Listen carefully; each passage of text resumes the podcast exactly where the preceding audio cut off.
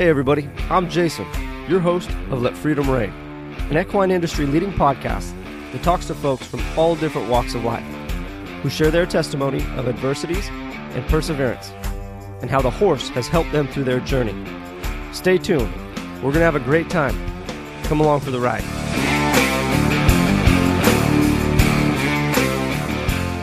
Now, for those of you who regularly listen to the show, you know it is very important to us to raise the bar of the common level of horsemanship.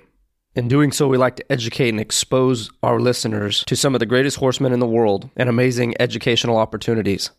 Now, Jonathan Field was featured in episode 17 of the 2018 season. Jonathan has two amazing clinics coming up in March in California. The first clinic, Course 1, will be March 9th through 11th, followed by Course 3, March 16th through the 18th. Now, Jonathan limits his clinics to only a handful of riders, so there's a great chance these courses will fill up quick. If you cannot get into the clinic, however, Jonathan offers a more than reasonable price of $25 a day for spectators and is doing a deal of $60 if you pay for all three days. Now, both clinics will be hosted at Marsh Creek Stables, located in Brentwood, California, at 24670 Marsh Creek Road. I can speak from firsthand experience in telling you that this is an incredible facility. There's both indoor and outdoor riding arenas that will be included in the clinic. Feel free to bring a chair, pad, or blanket for comfort while watching the clinic. Additionally, there will be coffee and food on site available for purchase. Now, Marsh Creek Stables is located only a few minutes from town, which gives you access to additional dining and hotels. All clinic days will start at about 8 a.m. and finish around 5 p.m. Now remember, we're all on horse time, so they will dictate when it's time to turn it in for the night. For additional information on this amazing opportunity, I encourage you to visit jonathanfieldhorsemanship.net or email info at jonathanfield.net. I encourage you all to come out and enjoy this amazing opportunity to learn from Jonathan Field. We look forward to seeing you all there, and we're going to have a great time. Now, this week on the show, we have Yahel Applebaum coming to us all the way from Israel. Never in a million years starting this podcast did I think I'd be interviewing guests who live 7,400 miles away from the podcast studio. Now, Yahel is quite the horsewoman and goes into some very intimate details of her life and some very personal battles and struggles that she's had along the way. Now, although horsemanship is not very popular in Israel, Yahel is in a position to make a very huge impact in her country's history with horses. It's incredible to hear all the similarities and differences of horsemanship here in the United States versus horsemanship in Israel. Now, with the strength, passion, and drive that Yahel demonstrates, success is inevitable for her.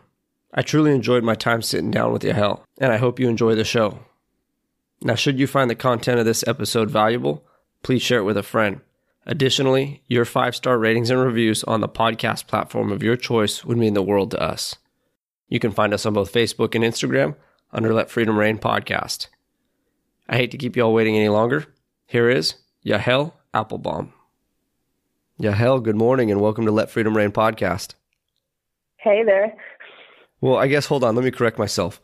It's morning for us here in the United States, but for you in Israel, it's the evening. Yep. So I guess good evening from everybody here at Let Freedom Reign for you there in Israel. It's absolutely incredible. Now, when I first started this show, I would feel pretty successful if one person actually listened to it. Uh, I wasn't terribly confident going into the pa- platform and and I and I ran it past a few mentors of mine who are very very supportive of the idea and the concept. So we obviously took a chance on it.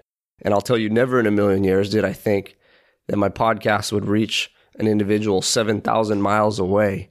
If you don't mind, maybe telling a little bit of, of the story of how you came across Let Freedom Reign podcast. Yeah, so I I was just scrolling around Instagram, and pardon me for my accent. By the way, I have half an Israeli, half Texan accent. I'll say it later. Beautiful And- combination. yeah, yeah, it, it is. And so I was trolling around Instagram, and I saw one of uh, Jonas Noble's posts, and I saw that he has an episode with you. So I kind of just went back to your account, and this is how I got to to listening to the podcast. And it became one of my favorite things to do when I drive to all sorts of clinics or lessons that I have all around the country. And Israel is a pretty small country. It takes like five hours to drive all the way across Israel. And so every time I have an hour drive, I just listen to the podcast and just get inspired. That's awesome. And that's exactly what the show is intended for, right? If you're cleaning stalls or traveling, right? Or in between events or shows or downtime, Yeah. you know, just kind of sit and throw the show on and And if an individual can provide a little insight or a little inspiration or a little education, that's that's what it was, what it's been all about since day one. So it's incredible for me. I'm extremely humbled to know that I at least have one fan in Israel, hopefully, and hopefully we can get the the following to grow, you know, with every show. Yeah, hopefully I, will get my students to learn English better. Perfect. With that show. perfect. Perfect. So yeah. let's let's talk a little bit about. Um, we'll get into your story and your history, but before we get too deep into it, I want to kind of talk about the differences. You've trained in both the United States and in Israel in horsemanship. Let's talk culturally, mm-hmm. kind of what are the differences? I mean, is the Western and, and equine industries a, a flourishing industry in Israel, or how, how does it go there for you? Oh, well. So you, it's really difficult to say that the equine industry and the horse industry is, uh, you know, a multi multi-million dollar branch anywhere in the world because mostly it's about working with horses and doing something that you love and making money out of it is not the biggest thing about working with horses. But due to many regulations and rules that we have here in Israel, it's a bit more difficult because you can't buy your own property and just do whatever you want with it. You gotta have permits. So basically, many ranches can't afford to have uh, an indoor. So in the winter, we're kind of stuck with just uh, juggling around the sunny days or the rainy days and trying to get as much work done as we can. So it is kind of difficult, and there's not a lot of ranches that have indoors. So most of the shows are only during spring and summer. And because it's a small country, the the horse industry is really narrow, and it's just trying nowadays. It, it is getting bigger. I'm trying to translate everything that I have in mind from Hebrew to English, so it might take me a second. I'll, I'll tell you, we appreciate that translation. Yeah, I can try and say it in Hebrew, but it, it, it sounds weird. That might limit so, the number of listeners to this episode just by a few. Yeah, maybe. so we have we have a big problem because nowadays we're a lot of trainers on a very small branch and a very small industry. So everybody's kind of struggling to make money and find their own niche in this in this industry. And the shows that we have in the Western side are all around shows like Trail Class, Western Pleasure, and Hunt Seat Equitation, and everything like that. And there are only two organizations for the whole country.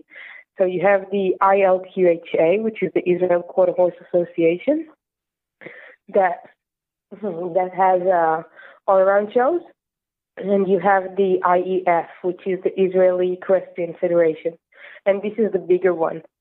And in the IEF, we also have reining, which is the biggest branch in Israel. Everybody does reining or gets from doing reining to doing one thing or end up doing reining. So this is the biggest field of uh, interest. And then we have cutting, which is kind kind of the smallest. But right now, we also started two years ago. We started doing extreme cowboy, and this is what I've been doing for the past two years. And for me, it's been the best opportunity to showcase my horsemanship and kind of encourage more people to find better communication with the horses. Because in order to do the obstacle course and get your horse to work with you to some maybe scary or difficult or very fast transitions, you got to you got to have good communication and good basics. And you have also the English uh, English riding or equestrian, as, it, as it's called. It's show jumping and dressage, and this is a whole a whole different community. So you have the Western side and the English side, and I came across the different branches in the states. You know, the reining and the cow horse and everything, and it's everyone is a whole different like every industry or every field of writing or showing would be a whole different community. And here in Israel, it's not like that. Everybody knows everybody. And the biggest difference that I came across between Israel and the US is that you don't just have horses or own horses and you go riding or grow up in a ranch. We start riding as an after school activity. So it's almost an extracurricular thing, yeah. Yeah, so if your parents want you to go to soccer, you know, soccer practice, hmm then you have horse riding as well. Oh, no kidding. And this is how most kids and teenagers get to horse riding. So I've been instructing for about seven years Western riding, and I'm a therapeutic riding instructor for about five years. hmm And most of us, no matter what you do or where you come from, you end up teaching because this is the biggest field of industry in the horse business in Israel. Yeah, it's the most lucrative. if you want to make money, you gotta teach. Yeah, yeah. That There's makes sense. not a lot of known pros. Yeah, no, not a lot of known pros or people that would just um, go pay someone to train the horses. hmm So, and if they will, they will need lessons. So we're kind of we're kind of doing everything, no matter who you are. Even one of the biggest trainers in Israel, he teaches kids because you you have to do that. Yeah. Yep. It's how, how, how you can be successful. Or it's the only way you can be successful, huh? Yeah, because if you want people to own horses and you want to train them, this is the way to get to these people. Interesting. Um, horse business in Israel now it is starting to increase, and you know we have more awareness, and people want to um, own horses and be a part of it. And there's a whole whole big scene of you know Tennessee walking horses and Peruvian Pasos. This is like the biggest scene now in Israel. It's a trend. Everybody needs a Tennessee walking horse, and they, you know, go riding every Saturday. I Yeah. just look at them. and Wow, you want to go so fast? Yeah. You miss all the, you know, all the good views. I'm good with my quarter So- horse. Yeah, I'll stay with my little quarter horse and just go chasing cows or something. I, the biggest difference is that tradition. We don't have the buckaroos or vaqueros and cowboys as you have it in the U.S. Yeah. Rodeos are not allowed. Oh, You really? can't rope cows. We don't rope cows. We rope the Heel-O-Matic. This is as close as roping as we get because, uh, yeah, once we did try to do a roping show and the um, um, Anonymous and all other vegan protesters came and made a made a big scene about it. And they might be right. I'm not getting i'm not going to argue with anyone. They're entitled of their own opinion but it's too much of a risk to do that here in israel because of the insurance because there's not many people that would do it. So it doesn't um it's not worth the while Yeah. to Yeah. get the cows and get the horses. So we just practice the dummy, and every once in a while, maybe once a year, there's one ranch that would do real roping on steers, but really, it's not it's not common here. And rodeos, we don't need to talk about it. None. I went to my first rodeo two years ago when I was in Texas, and it was like the fourth worst, you know, Sunday afternoon rodeo. hmm Yeah. I was like such a tourist, but it, it was the first time I've seen it, and I was so excited. And um, we don't have reined cowboys, we don't have barrel racing, so it's basically those four um, fields in Western riding: reining, all around, cutting, and extreme cowboy. And in order to get people to compete, you got to teach. So it's an ongoing circle of teach, compete, and go back and forth, back and forth until you get to where you want to be and get enough students to. It's a lot of work on the individuals participating in the industry. Now, would you say, Yeah. based on the amount of work and the teachings and stuff, do you think horsemanship in this industry, do you think it's growing in Israel? I think it is growing. I think it is. I, I surely hope it is. I think the awareness is growing because the whole new generation of people that are taking over the field of Western riding, especially the ones that are now showing in the extreme cowboy division, are are true horsemen. And I might not agree with all of them or, you know, be friends with all of them, but they are doing something that, in my eyes, is amazing because they're allowing more people to experience horsemanship as it is in the U.S. And we don't have clinics here, not a lot of them, maybe once in a while, but you kind of get to a point where you've seen all you can see in Israel. Yeah. So it is pretty difficult to to make it economic and actually profitable. Mm-hmm. But I think it is growing. I, I want to hope so, and I think I know that the instruction instruction side is growing because now they're events with good courses and certify people that might may have never been around a horse to be therapeutic riding instructor. And you can guess what's my opinion about it, but yeah, you know, I can I can I can't say anything.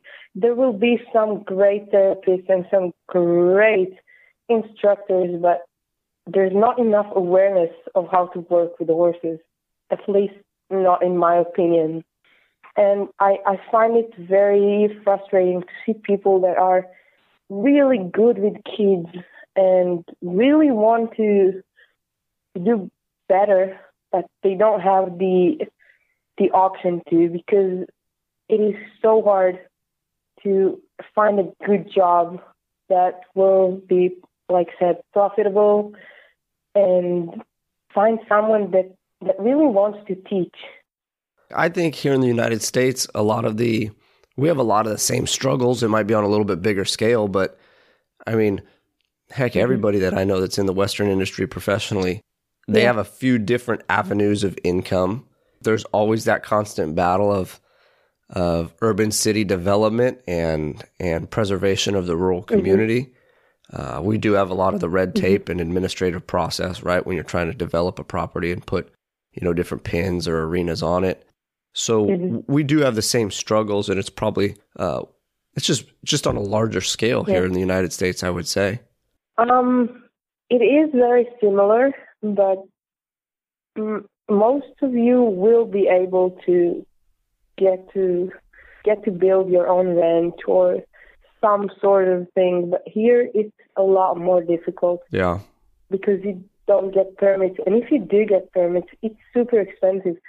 We have um, taxes that I know that you don't pay. Mm-hmm. Um, you have to pay like what you make in a month is, is what you pay for owning the ranch oh, and geez. the insurance and yeah. Yeah. The rules are a lot different maybe because of tradition. By the way i think it's a big part of it. Being a cowboy and working horses is part of the of the american tradition. And here it's not. It is something that had a really bad name. Like the people who worked horses were only super rich and they worked with Arabian horses, mm-hmm. or they're like those bad cowboys that have some cattle or something. That's what I know about the old days and from previous generations. So making the horse business real shiny and appealing to people from the outside is difficult, but having such big um, influence through instruction and therapeutic riding, which is living in Israel, you have to have health insurance. So you have um, a few different groups, and you get insured from the minute you're born till you're dead. And they will help parents. They will help them with um, sort of, some sort of discounts or paybacks for what they pay to the ranches that their kids are at. So it's pretty helpful because. As I'm saying, I know a lot of the therapeutic riding hor- programs out here in the States. I mean, the lion's share of them are nonprofits, mm-hmm. right? So they're responsible for their own funding and making sure they, they abide with all the laws of running a nonprofit and oftentimes require large efforts in fundraising to to sustain programs and to bring bring other people to exposure and it can be challenging. It's it's almost like a never ending cycle, right? Of constantly fundraising and putting it back into the program and then fundraising more and then trying to grow a little bit more. So it can be a daunting task. So it's an interesting approach to hear that medical insurance companies in Israel are actually covering and reimbursing some of the costs of equine therapy there. Yeah, so they are and it is amazing in my eyes because that way any kid from the age of four, I seriously had students that are four, and to the age of 18, where you go off the social service system, then you have your lessons subsidized. Yeah. I think I said it right. That's correct. So they help parents with that. And a lot of groups, um, you might find um, kids and teenagers at risk, at risk youth. Mm-hmm. So they will have the social services provide them with some sort of some sort of a program, and some of them will end up doing therapeutic writing as groups or coming from boarding schools. And I had a chance to work with many of them. This is one of the most amazing things. I think we'll get to that later um, if we talk about the whole where I come from, instructing and everything. And I know the struggle is everywhere. Like everybody's struggling to make money, especially when you work in the animal industry, such as horse training and showing and teaching. No matter where you are in the world, okay. So we don't, we can't cry about that. But the biggest difference is tradition. We don't have anything to lean on. We're trying to build it now. Yeah. This generation and everything that's going on in the past couple of years um, will help build a new tradition in Israel and expose more and more people and more and more trainers or young trainers that are now, you know, just out of the army are going to the US to to ride with big names and then come back to Israel and, you know, apply apply it on their own horses or something like that, just like I did, even just three months or maybe two years, you know, the visa is a problem as well. But yeah, we are trying and we are working hard and I'm trying to not make Israel sound so bad because we have some great horsemen here. But it's so hard and so difficult to to live only out of horsemanship and there are not a lot of people that came from the tradition of working with horses. This is something that a lot of people don't understand and don't realize. Ray Hunt and Buck Brannaman, most of the people here won't know it won't know them. Yeah. So it's it's our and I'm saying Ray Hunt and Buck because they were the big names that I've heard of, you know, mm-hmm. when I was younger. And but I'm talking now. They will know who Andre Fappani and Tom McCutcheon and Shawn Flarida. I know the big names in the reining and Clinton Anderson. But you gotta be a real big name for people to talk about you here. So when you come to the natural horsemanship side, such as Chris Cox, which by the way was one of the first horsemen that I've ever watched on YouTube. Oh, really? Yeah, yeah. There's a long story with how I got to horsemanship. Uh, we're gonna get we're gonna cover it here in a little bit. That's for sure. Yeah, we're gonna get there. Yeah. So all of these names, they're not. You won't hear about them a lot here. You will hear about the reining and the cutting and you know all the big shot trainers, but true horsemanship and colt starting and doing clinics and everything that's around training and around this open, it is not as popular as I would would have liked it to be. Mm-hmm. You're you're in a very impactful spot in the history of an industry for your country. I mean, and maybe yep. this is just my fantasy land hopeful approach that I try to take to a lot of things, but I mean, I understand that that horsemanship doesn't have the popularity there. There's quite a few hurdles culturally uh, in Israel, but it, sounds like you guys are gaining ground. It sounds like you the right people are in place to start working hard and and you have the ability to change your country's approach towards horses. I mean, it's yep. an incredible opportunity and absolutely not is it just going to be easy and given to you, right? It's going to take a lot of work and a lot of tenacity and a lot of persistence on your part, but I mean, you get enough of the the right minds together and take take the the correct approach. Yeah. You, you you have the potential to change your industries. Excuse me. You have the potential to change your country's view on an entire industry. I mean, it's powerful. Yes, and this is this the best thing with what's going on right now. And like I said, I think the extreme, the extreme cow coming into Israel is one of the best things that has ever happened here, because it really allowed people to challenge themselves and push themselves outside the box and you don't need a big fancy quarter horse to do that and sorry craig cameron but we don't. We use local horses, half Arabian, half I don't know. Yeah, whatever you get your hands but on. We still do it. It's just good enough, and you have kids showing that are 12 to 15 and 15 to 18, and non-pros and trainers, and you have a lot people that are now able to do something that they weren't doing before because maybe riding was too expensive for them to own a horse or lease a horse Yeah. and pay for training and everything that's around that. And I'm not saying that Extreme Cowboy takes less training, maybe even more, but it did open a lot of people's eyes towards the the constant need of working with your horse and building better communication and trying to work as a team in opposed to just performing on the highest level you can. Because you might do great spins and great stops and great lead changes, but if your horse is going to get into the water pass or through the curtain or jump and you won't do it good enough, then your spins don't matter even a little bit. And you've got to do it fast enough because this is a timed event. Yeah.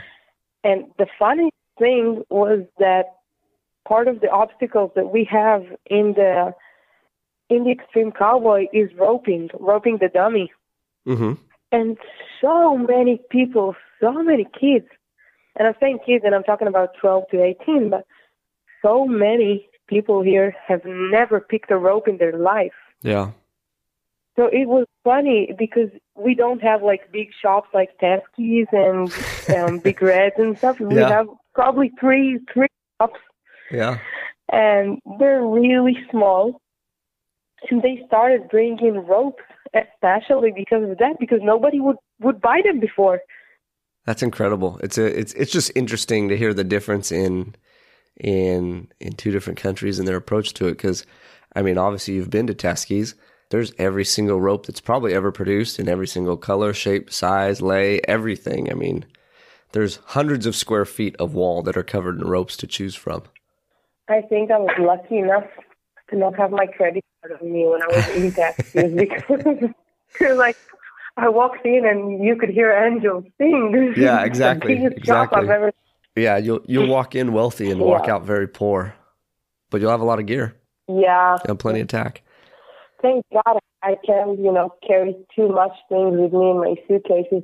There's a funny story because when I got back to Israel the first time I was in the States, the guys in the, uh, how does it called?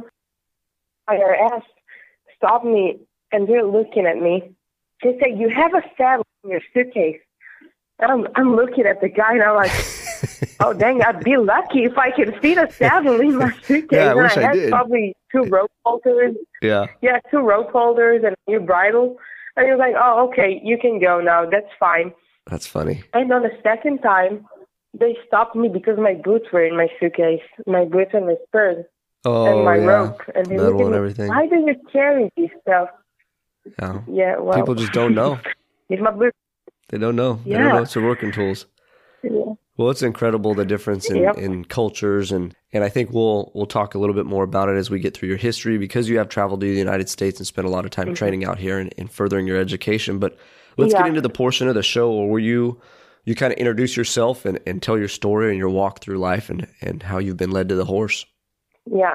So, like I said, my name is Yahel, and I'll start with a funny story about my name. Like I told you before about the nickname Hell Oh Yeah. this is this is incredible. So "Yeah Yahel in Hebrew, it means yeah. "Yeah Yahel in Hebrew means the light of the person, like the aura or something that will shine.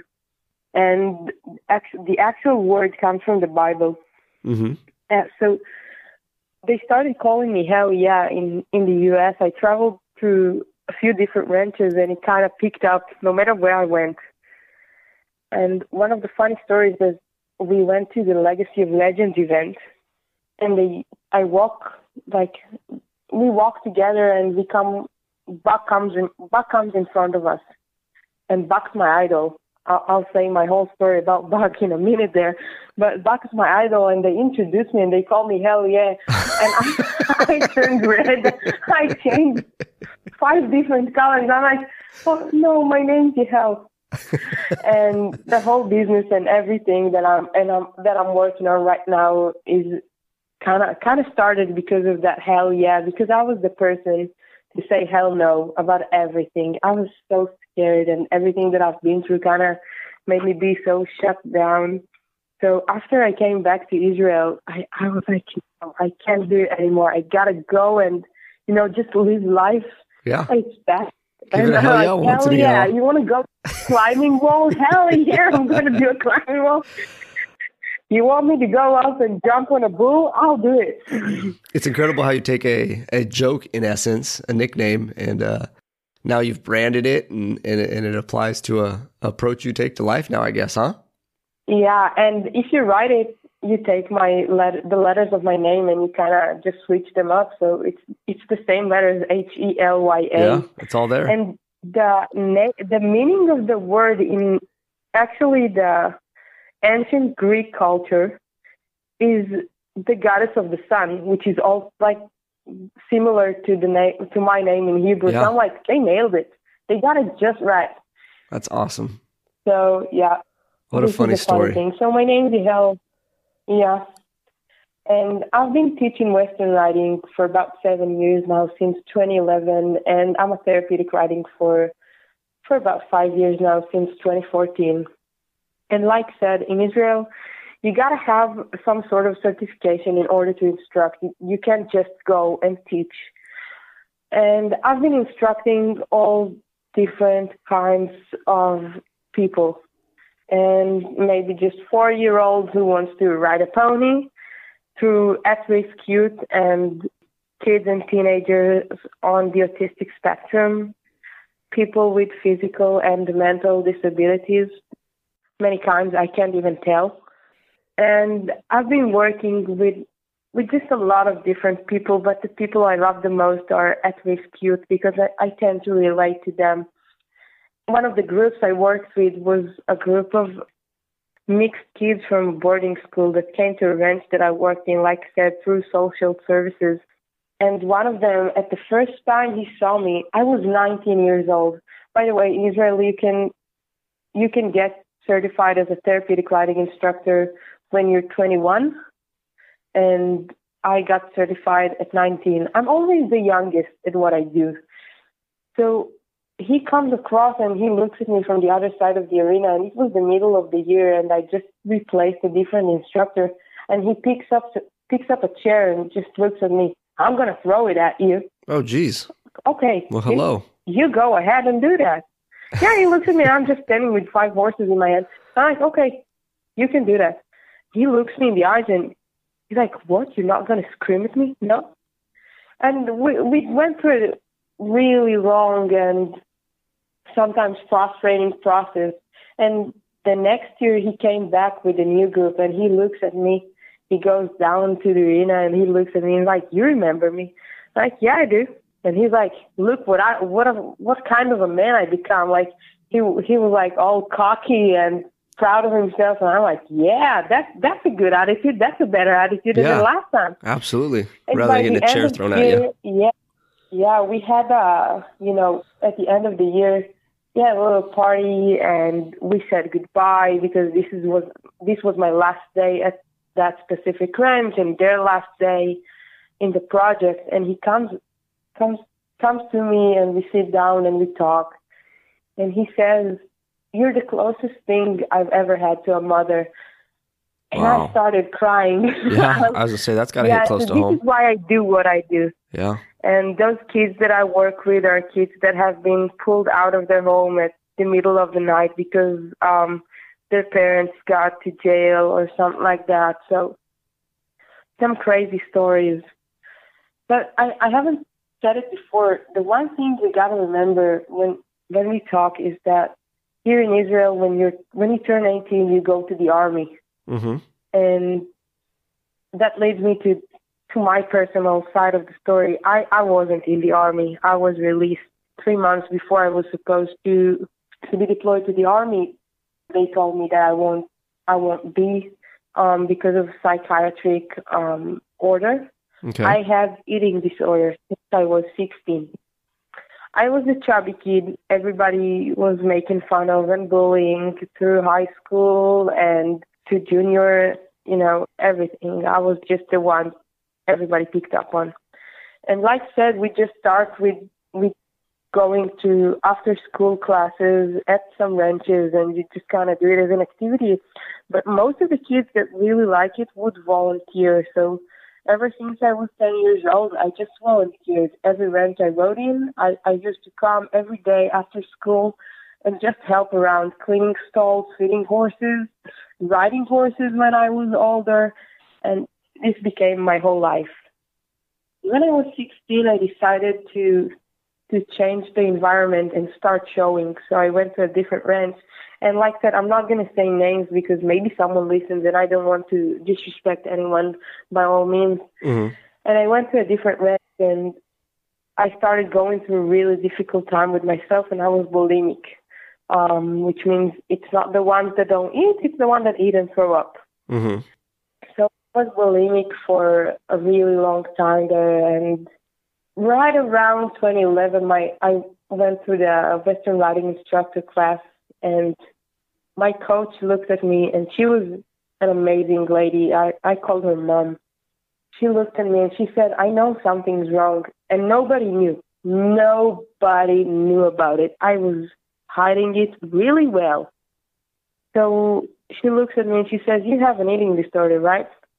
And I was showing all around at the time, and she looked at me, looked me right in the eyes, and she said, "You're not going to show if you keep on doing like that, keep on going like that, and you will have to tell your parents." So I ended up telling them and started going to therapy, and I kept on showing, of course. But I went through the riding uh, instructor course in 2011, and we bought our first horse. His name is Tuk which in translation to English is cliff. So we bought him, and then my my brother fell in love with him. My brother also rode at the time, and I, I was still in pretty bad shape, and I was getting close to the date that they were supposed to, you know, call me from the army and see where where I belong in the army and where I'm supposed to go and I ended up being I was supposed to go be at the like highest level of girls' um, abilities. Mm-hmm. I was not supposed to be a fighter, but something like that. I had really good profile and everything. Mm-hmm. And like I said, because of my um, health and mental state, I was released from the army. And it's not a good thing in Israel because people really look down at it. And I was really afraid that people will say, no, she wasn't in the army and I don't want to work with her. It turned out quite fine and I'm pretty open about everything that I've been through, so a lot of people understand. And it was 2012, it was December. I still remember that day. I, I will never forget it. So it, it was right around Christmas because here it was Hanukkah.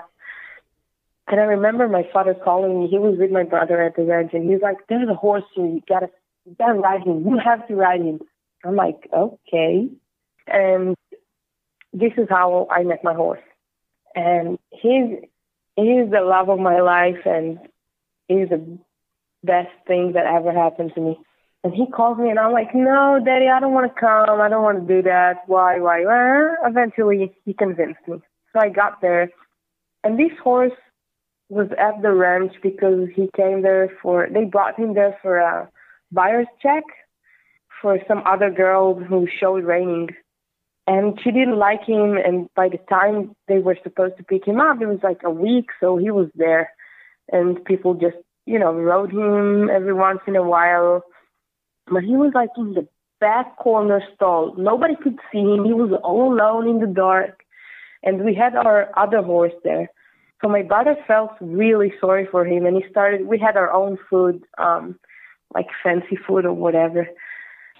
So my brother started feeding him as well.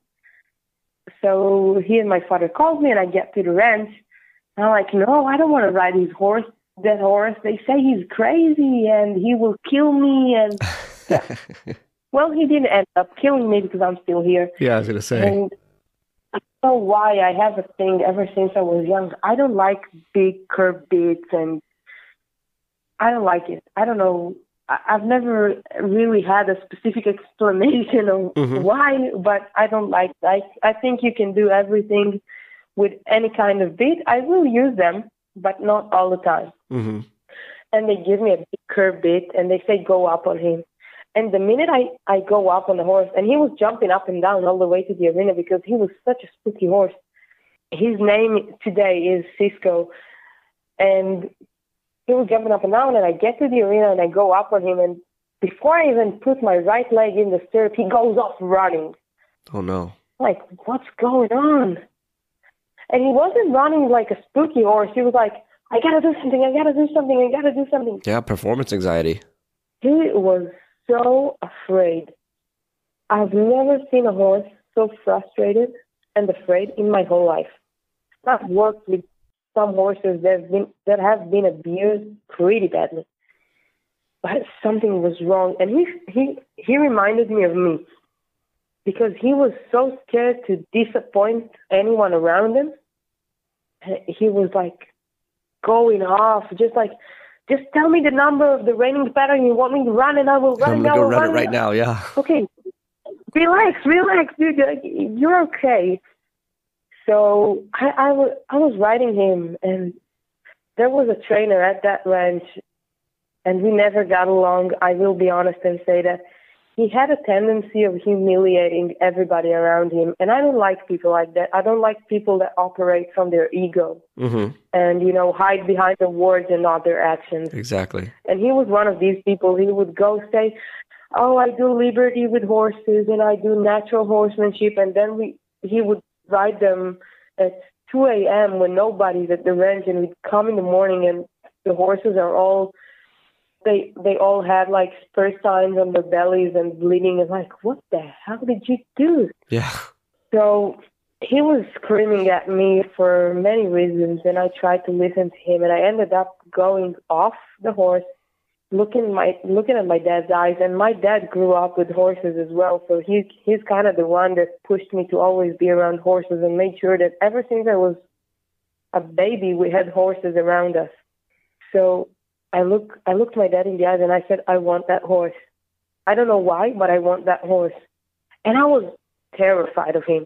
So we we ended up buying Cisco, and we had we had him in the same pen we took, and they're still here with us in our house up until to this day, and they're best friends. You can't take one to take to give a sh- like I can't take Cisco and shower him without Sue going crazy in his stall.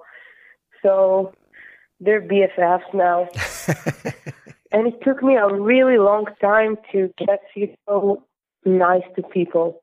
And I'm and I'm not joking. My brother would go in the pen to feed him, and he would just bite him in the leg and throw him in the ground. And my brother is not a small person, oh, jeez. so it's kind of what the heck is going on? And if I if I tie him, he would bite me. He would kick. He would do a lot of things. He just hated people, especially men. hmm And one day I was like, okay, I, I gotta do something.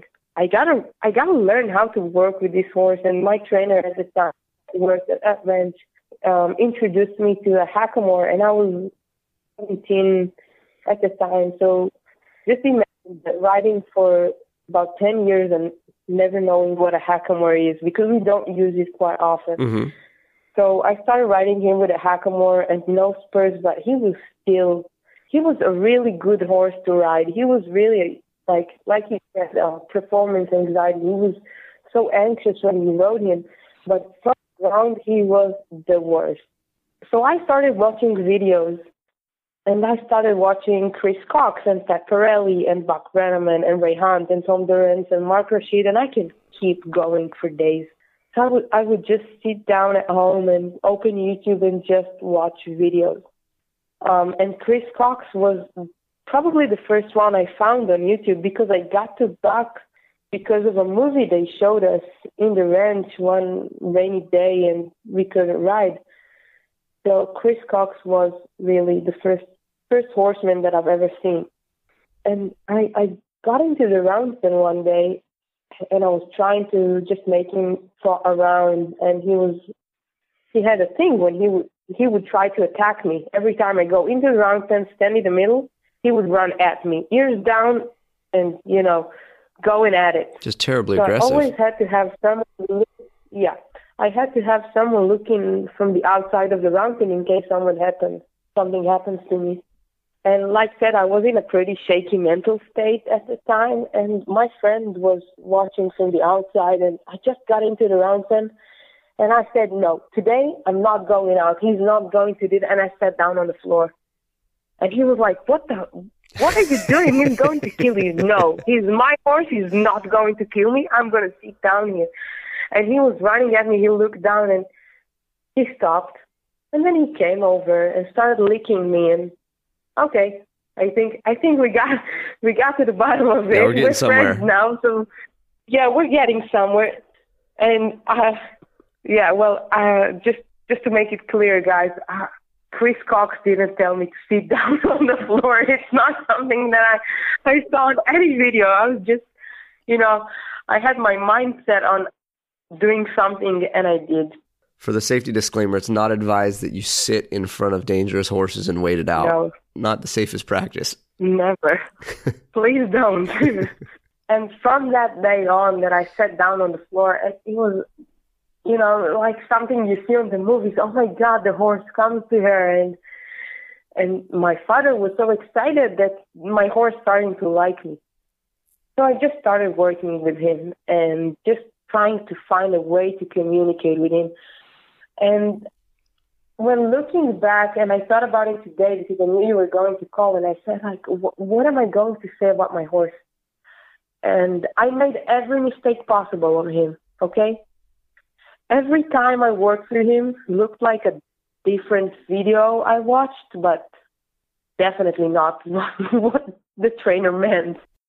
You bring up a good point because with the with the advent of social media and YouTube, right? It's great in one regard because we have such great access to so much information. That being said, mm-hmm. you have to be very diligent in which information you select is credible. But then you have a whole entire other hurdle. I mean, you mm-hmm. take the time to educate yourself, but but what you see on the video is very very difficult to attain in real life because when you work with horses, it, it's a feel, right? How do you teach a feel? How do you Yeah. show a feel, right? And that's a huge, huge hurdle Exactly. in, in applying horsemanship.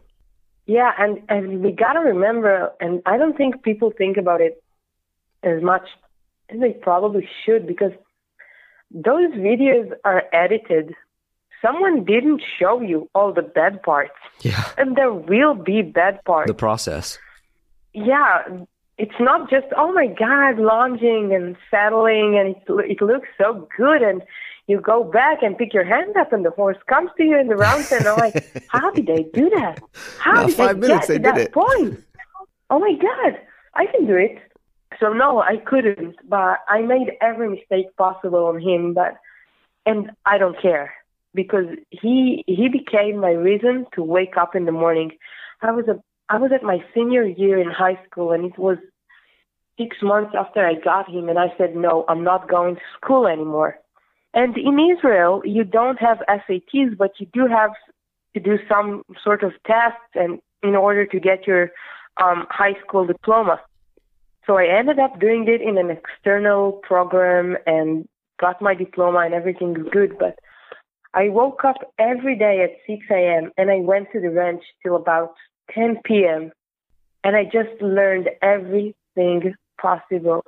And up until this day, and I think you said it in, in one episode, and I and I'm just like you. I'm the most annoying student a teacher can have because Yes. I ask why. Yes. You tell me to do a shoulder up or a circle or something. Why? I want to know why am I doing that right now? Why is that good for my horse?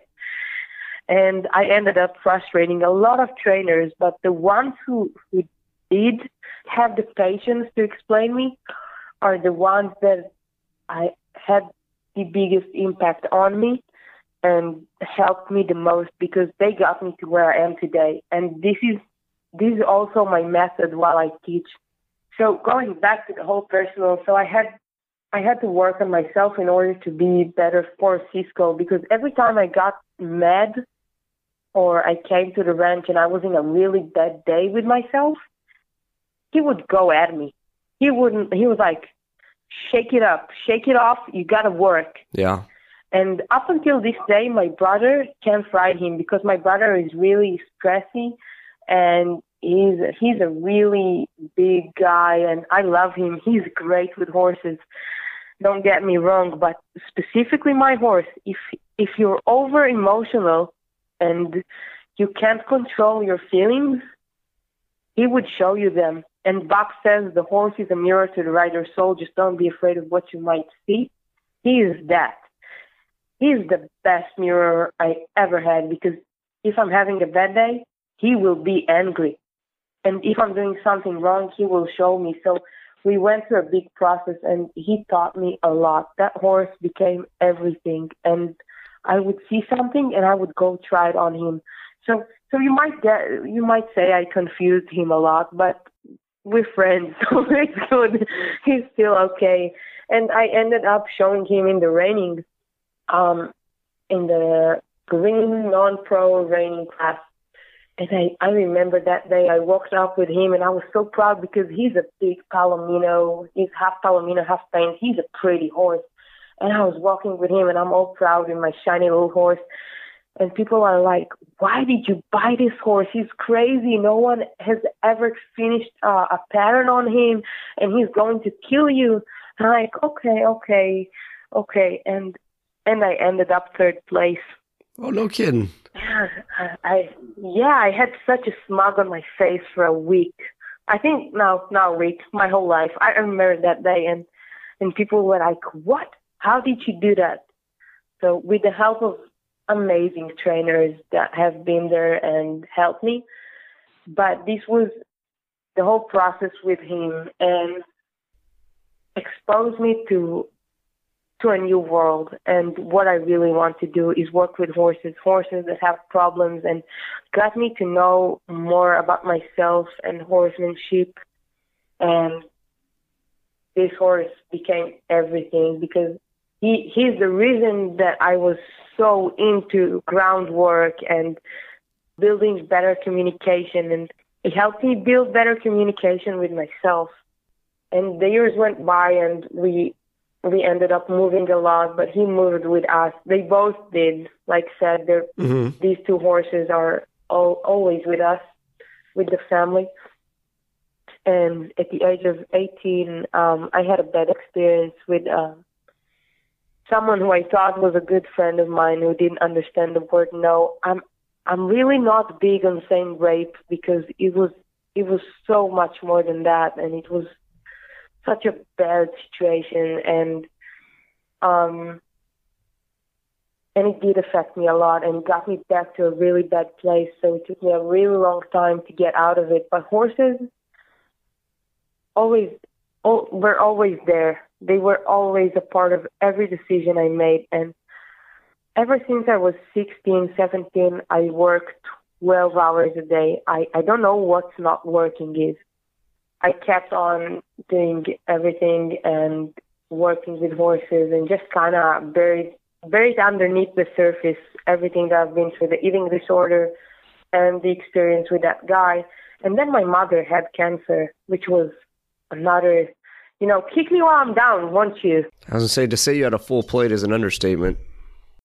Yeah, my mother is a fighter and she's she's a real trooper and she, she came uh, she's she's okay now and she's healthy and everyone's good. You know, I want to go back in part of your story. You talk about your yeah. horse and how sensitive your horse was emotionally, and I can very much yeah. relate to that because I myself have a, a Palomino, a big, strong gelding, and he is very, very emotionally sensitive. And in one regard, it was difficult for me in the beginning of our journey because I was not good enough for him. And I can't even say that I'm good enough now for him. I, I couldn't yeah. support him emotionally. And we had a lot of difficult times in learning each other and communicating with each other. But the horse was an absolute blessing in one regard because you know, here here there were the hopes and these dreams when when I bought this horse and, and what I wanted to do with it. None of that was relevant once I started to learn horsemanship. For the simple fact was that this horse had a whole different set of needs that, in my opinion, should take more of a priority mm-hmm. than my own goals of, of, performing and competing. Now, here's where mm-hmm. I think mm-hmm. the horse is a blessing is because this horse has driven me in a path that I never would have traveled before if I had more of a turnkey horse, if that makes sense. And being yeah. that he's he's so emotionally sensitive, it's it's difficult in one regard because you don't make the progress that you see other people making at the same rate, right? Things are a little bit slower for us and it's a little bit more difficult for us. And and I think it's slower and more difficult mm-hmm. just because I, I, I'm not that good, right? I he requires you to be so much more specific and so much more better in your timing and so much more better in your feel to really, really, really gain his trust and, and instill this new pattern in him that it, it it's frustrating because you don't see the progress, yet I think it's incredible because he's driving me to be that much better of a horseman versus me riding a horse that may be a little bit more or less forgiving. So I could be a little bit more sloppy in my cues and my timing and my feel, but because a horse is forgiving, I'll get away with it. Now with my horse, I yeah. have found that you have to be spot on. You have to be spot on emotionally.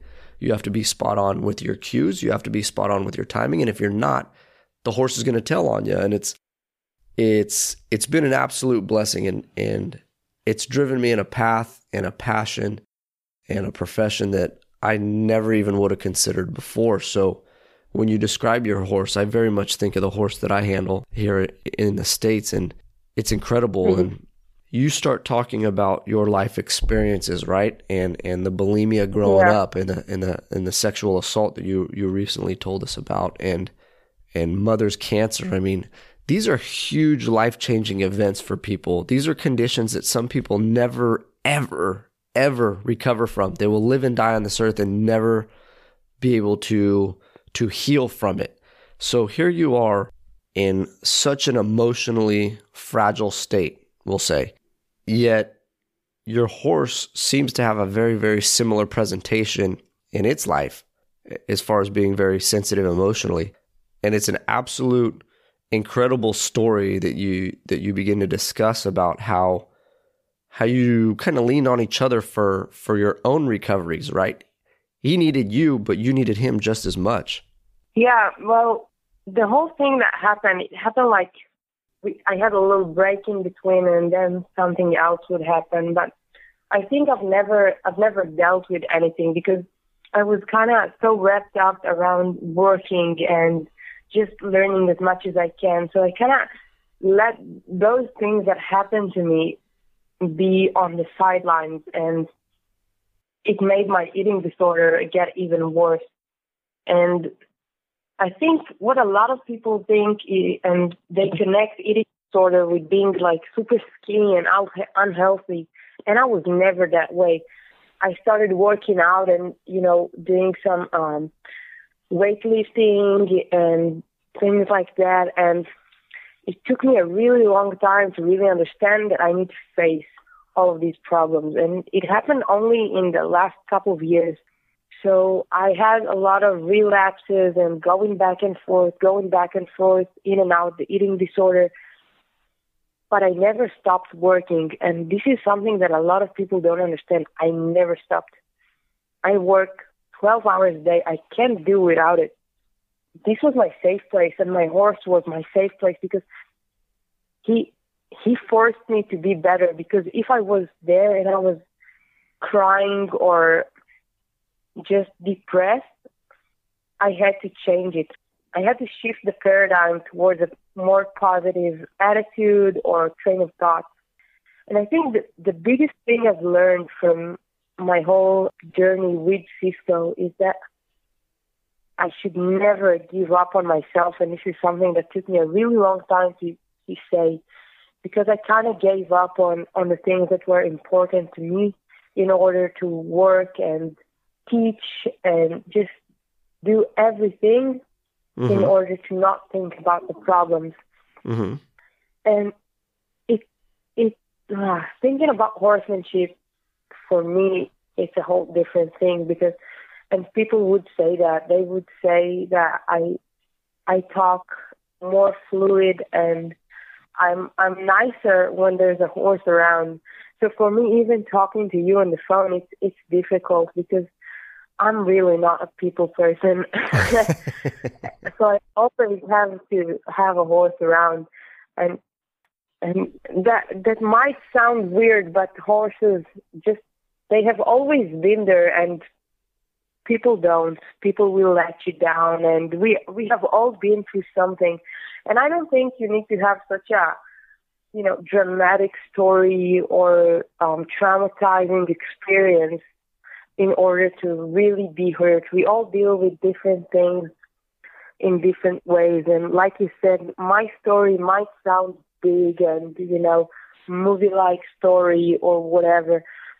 But for me, it's just my story. It happened. I can't, ch- I can't change it. I can only build on it and learn from it. And you know what? Next time I'll do better or I'll find a way to to deal with it better. And this is my perspective today, because I can go back through all these years, and I'm trying to not talk about it this much because you know when you say sexual assault and you say bulimia, people understand, and you can kind of guess where I was. Mm-hmm. But for me, the biggest thing is is where I am today, and horses really led me to where I am. Um, with all that said, I feel like I really need to, you know, say it, and maybe someone would would shake their hand in agreement if they listen to that. So I was always going. If you if you look at life, such like like a road. So I was I was always driving the lane next to the one I was supposed to. Mm-hmm. Kind of not committing 100% to my dreams and the things I really wanted to do because I was so afraid. Afraid of the responsibility, afraid to fail, afraid of a lot of things. And it stopped me in so many ways. And it leads me back to, to the last year. And this last year was the craziest year ever. Like I said, I was working as a therapeutic riding instructor and a Western riding instructor, and I was training kids for shows and youth teams for showing in Extreme Cowboy. I was doing a lot of things for for a very long time, and then I decided, okay, I gotta make my dream come true, and I gotta go to the states.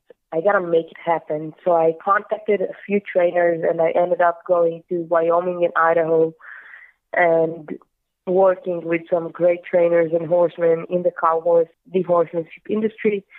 Going with one of them to the Legacy of Legends event and I had such a great experience on one side, but really humbling experience on the other side because I was never the one to have overconfidence and, you know, I don't operate with my ego or, or, you know, hide behind my words and make a lot of noise.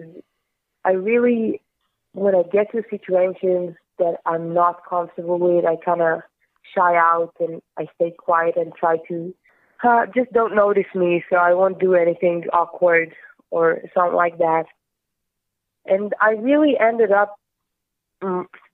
My my trip to the states was amazing, and I and I'm thankful for every moment there and for the people that had me and you know taught me new things and um.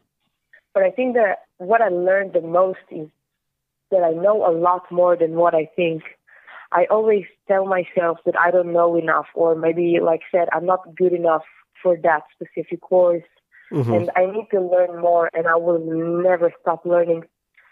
But this experience said, okay, you do know enough, but you need to work on that. This was the humbling part because they never told me anything that I didn't know before. And I, I said it to one of them, and I'm like, this is what I tell my students all the time. So why can't I do it now? Exactly. And we end up, we end up as trainers or teachers, and we, we get to a point where things are kind of like robotic. We say some things all the time, and, and we don't actually practice what we say. And it, the biggest part of my my teaching way is everything I tell my students, I did or or do myself. I can't tell you something that I've I've never tried. I can't ask you to do that. And if if I get a new horse or a new client that I have the horse, I will go ride the horse and then help them with that specific horse because you know a lot of trainers they get caught up with ego and they enter the round pen thinking they know everything and then the horse looks at them and no you gotta humble yourself and you gotta stay you gotta stay realistic because every horse like every human is different. And this is the biggest experience I had in the States just mm, just realizing how much I know and how much I really need to learn. And I got back to Israel and like I said, I had the hell yeah moment there. uh, I, I'm not giving up. And I was, I had a person that I really loved, and he's not part of my life anymore. Like he's alive, nothing happened to him, but it was a really, you know, disappointing thing because I really hoped that he'd be a part of my journey. He was one of these people that would always make you be the best version of yourself. Mm-hmm. So I was kind of chasing that that person that I was with him, and it was it was great because I got back to Israel and I said, okay, I'm gonna be a cowgirl, and I'm not joking. Like really working with cows and riding all day and riding outside and working in the pen and doing everything. You want to guess how many girls in Israel work in as cowgirls, like cowboys? Yeah, I was gonna say I, I am gonna guess they're probably few and far between. Uh, no, I was the only one apparently the last year. Oh man. Yep. Yeah, and I have friends who work up north. I live right in the center of Israel, and I have friends who work up north, and they had a bet, and they said, "You know what? I don't know any girls who work as cattle, you know, cattle ranchers, cattle operations. We do have some, and then I came around and they're like, okay, so there's one. We really one. like, you know, there's wife of cowboys and stuff, but it's not like in the States. The wives won't go roping and we don't do branding. Mm-hmm. We just take them all in the pen, do vaccinations and, you know, get out. Mm-hmm. So it's, but even the cowboying and the whole cattle ranchers and everything is a lot different. So all all of my story and all of my personal experience led me to going to the states and kind of chasing my dream of of meeting those great horsemen and I got to meet Buck and I got to meet Buster McLaury. And the reason I got to meet all of these people is because of one one person in Israel and his name is Shlomi Raziel and if you will ask Chris Cox about him he knows him and they worked together um, this summer.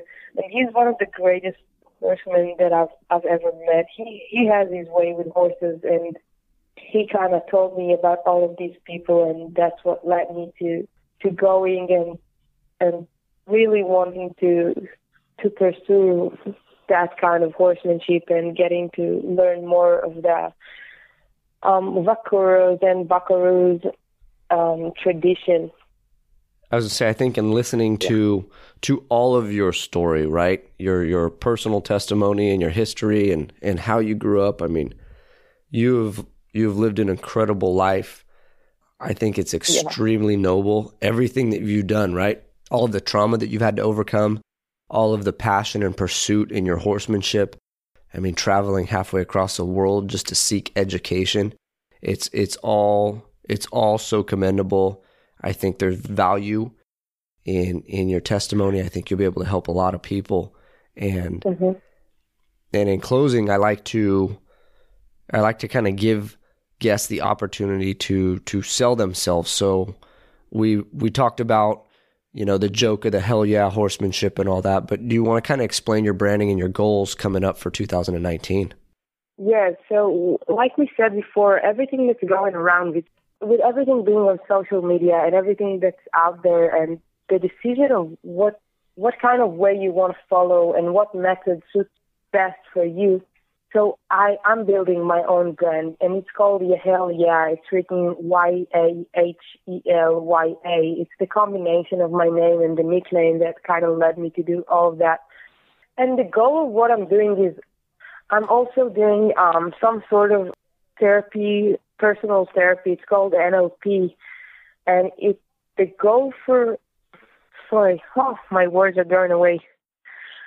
Um, the goal with NLP is actually help people set their goals and find better ways to communicate with others and with themselves. And it's kind of the same approach that I have with horses, finding a better way to communicate and understanding why.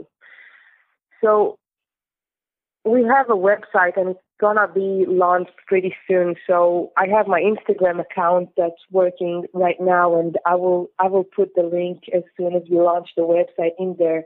And the Instagram account go Instagram account goes by Yahel Yeah, like I spelled it.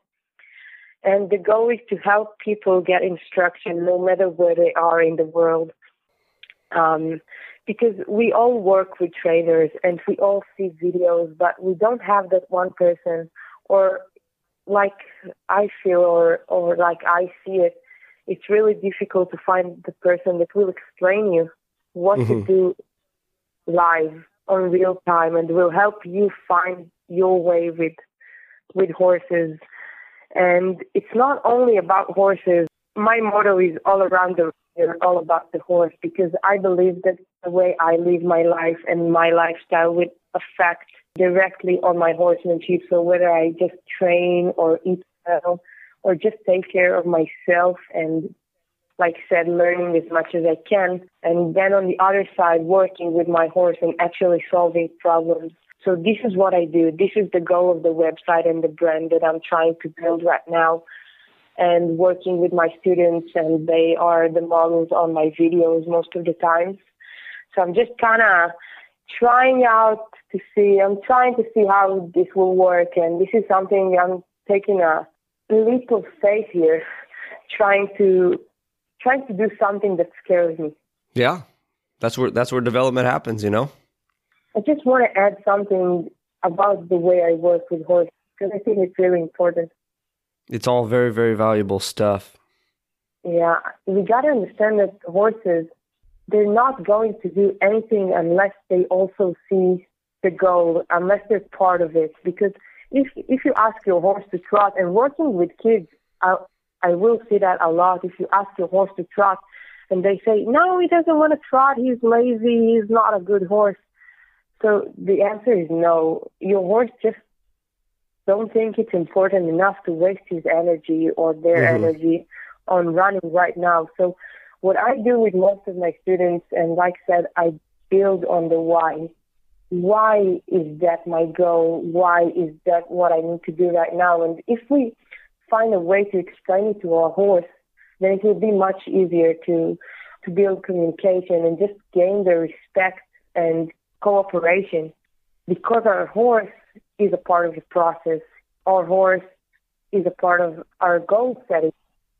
I can't ask a Tennessee walking horse to go do a reining pattern as a quarter horse. So you got to be realistic with the goals that you set yourself and know why why you're setting those specific goals and why you're asking for those specific things. And I was I was telling I told myself this morning I I've got to talk about it, and I don't want to talk a lot about my personal story because I don't want to sound like you know, I, I don't want pity. I just want to work with horses because we're here for the horse. We're here because those amazing creatures, like like Winston Churchill said, something about the outside of a horse that's good for the inside of a man. That's just right. Your story, this episode has been the the exact goal and mission of this podcast. You know, you've been brave enough to share very, yeah. very intimate details of your life. You tell the story of a broken mm-hmm. human being. None of us are immune to it, right? We've all been affected by stressful, yeah. negative situations that are relative to each individual's life, mm-hmm. right? In one way, shape, or another. You have demonstrated the tenacity and the fortitude and the strength, right, to overcome and constantly seek a way to improve yourself no matter what state you're in. You know, I feel very fortunate to have the time that we have spent together.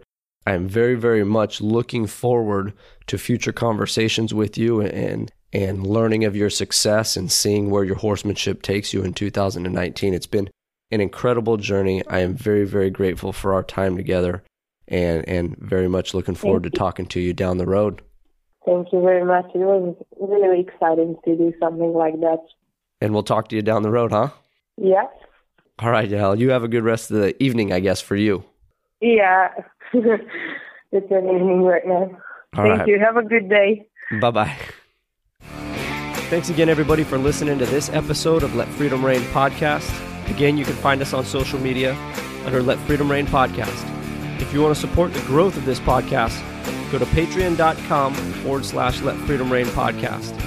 Again, we thank you, and we'll see you on the next one.